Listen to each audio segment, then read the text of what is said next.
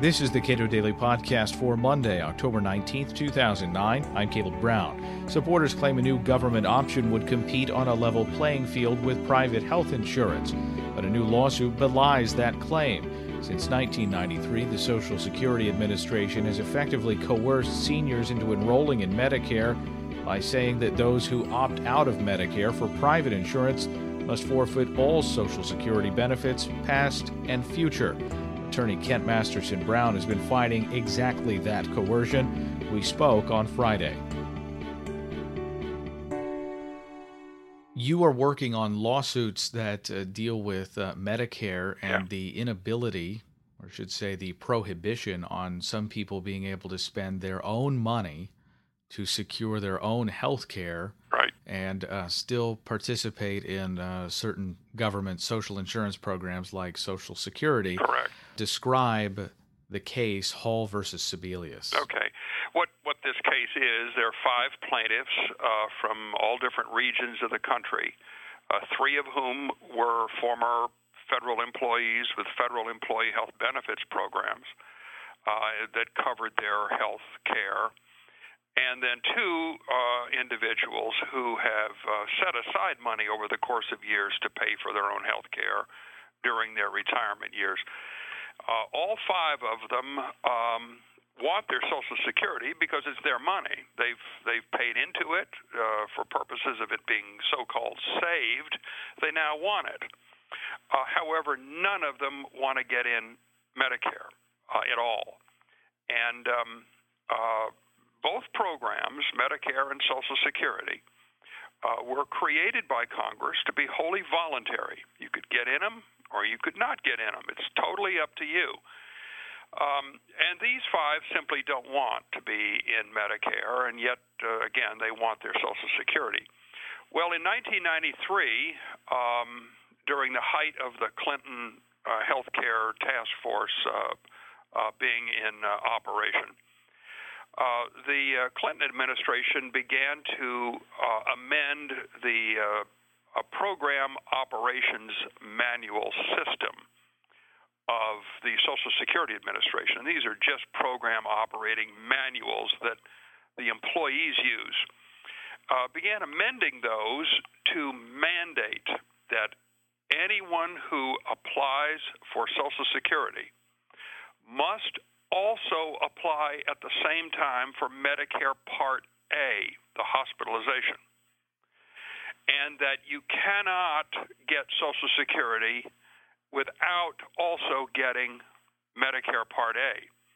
And if you sought to disassociate yourself from Medicare Part A, oh, you could do so, but you would also have to give up your Social Security and you would have to then repay to the Social Security Administration every dime that they had paid you um, that was supposed to have been your own money.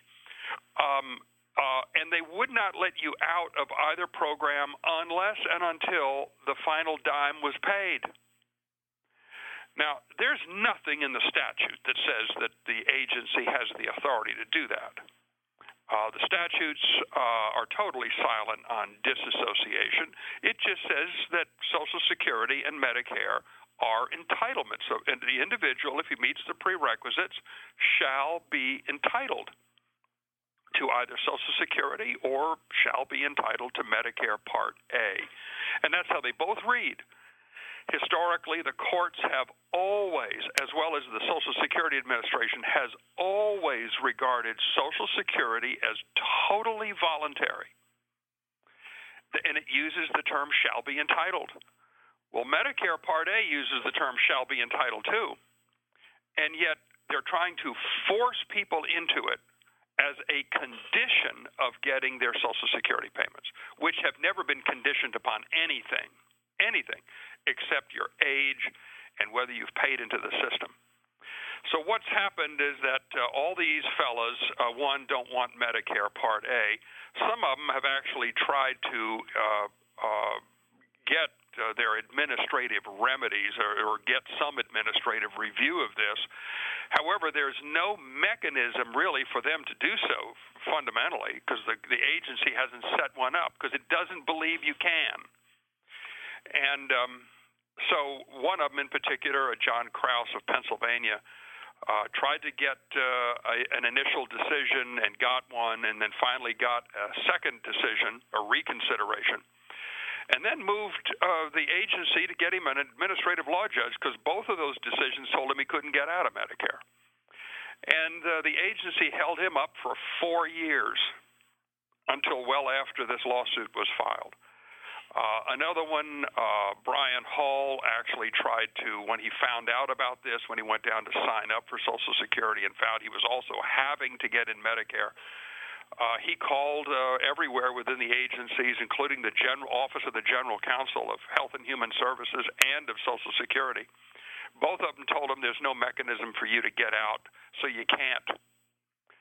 So here they are, um, uh, unable to get out uh, not wanting uh, uh, Medicare, and yet uh, if they don't sign up, uh, they don't get their Social Security. So, so we filed a lawsuit in October of last year, asking the court to void these program operating manual rules that have mandated uh, uh, individuals get in Medicare as a condition of getting their Social Security.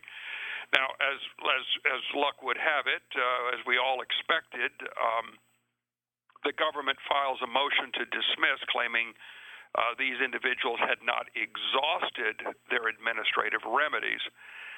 And um, I mean, indeed, no, none of them had exhausted them. Uh, poor John Kraus was held in limbo for four years, and and uh, Brian Hall was told he there were no remedies for him to exhaust. And um, uh, so uh, the, the question the court was asked uh, uh, to to really answer is do they have to exhaust remedies, and are there remedies for them to exhaust, or uh, does the, the, the facts of this case illustrate that the plaintiffs should be excused from doing that? Well, we argued, of course, that the plaintiff should be excused from exhaustion for several reasons. One, there didn't appear to be any true mechanism for them to uh, uh, apply to any agency uh, uh to get this reviewed and there uh, and historically the plaintiffs when they tried to do things were kept being told there was no a mechanism by which this could be reviewed. And then during the course of uh, arguments during our appearances before uh, Judge Collyer in the U.S. District Court, the Justice Department kept reiterating that there's no mechanism for these uh, gentlemen to get out of, of Medicare. So the court should just shut them down. I mean, just stop them because there's nothing there for them. And and their argument was Congress didn't set up any mechanism, and nor did the agency.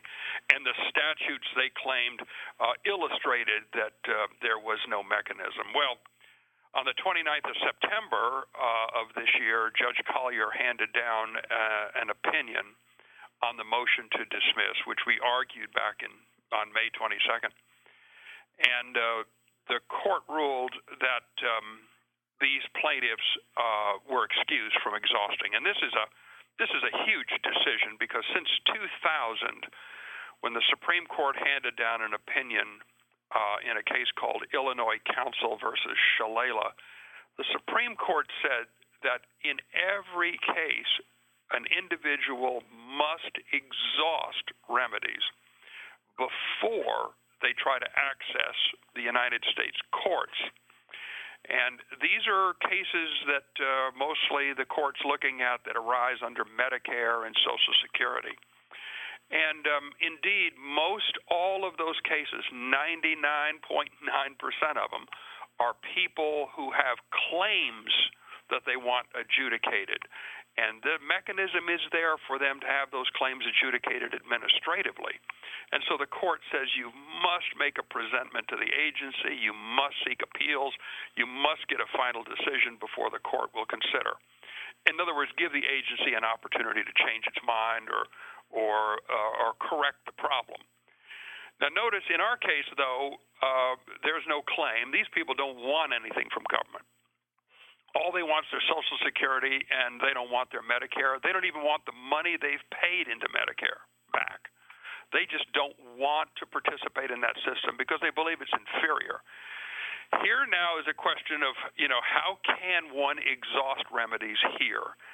Well, the court found that there very well may be a mechanism for them to exhaust, but they should be excused anyway. And the reason they should be excused is number one, the defendants have indicated that they're not going to change their minds about the way in which they're treating these people, that they will never, ever, 100% certain, will never allow these people to get out of Medicare.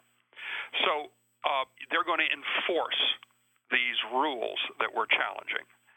The court then said that those rules we're challenging are subject to judicial review, that they do not relate to any regulation that is properly promulgated uh, by either one of these agencies, and they also, she said, don't relate to any statute passed by Congress. That they, they read entirely differently than any statute bearing on the subject that's ever been enacted by Congress, and in fact violate those statutes, which of course is the gravamen of our case. We're saying that these rules should be voided because they violate the statutes. And she said that where there appears to be nothing but futility in an appeal, and the agency appears to be violating federal statutes in promulgating these rules, exhaustion is excused. President Obama has taken uh, great pains and many, many months to push uh, a health care plan that would centralize a lot more authority at Washington, D.C., when it comes to uh, how Americans get and finance uh, their health care expenses.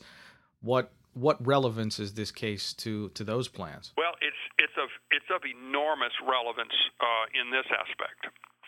Um, here's a case where two agencies promulgated rules that are absolutely contrary to two statutes passed by Congress, and these two statutes couldn't be clearer in in in their voluntariness.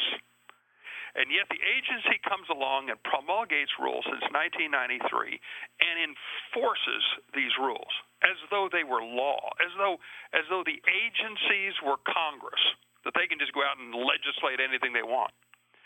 Now, you take House Bill 3200 that is being considered. That thing will create what, nearly 53 new agencies and bureaus, all of whom will be um, promulgating rules and if you think that they're going to uh, turn this into the most onerous system imaginable, then you're right on the money because that's exactly what they'll do. This illustrates the power these people will wield. And if you're going to allow them to create 53 more agencies and bureaus to do this very thing, uh, it doesn't matter what the language of the statute says. And by the way, the language in those stat in that in that House Bill 3200 is absolutely appalling. But and, and, and even given more reason for these agencies and bureaus that will be created to promulgate rules that are absolutely beyond the pale. Uh, it's absolutely frightening to think what they could do. This case, Hall v. Sebelius, where does it stand right now? Well, the courts uh, ordered uh, the government to respond to a motion for summary judgment that I filed and um, they got to respond by the 30th of October, and uh, we should be heading down the pike for a decision on the merits of whether these rules are in fact finally invalid and the agency should be enjoined from enforcing them, and I suspect that's exactly what's going to happen. Kent Masterson Brown is an attorney in Lexington, Kentucky. You can watch or listen to his October 13th Capitol Hill briefing at cato.org.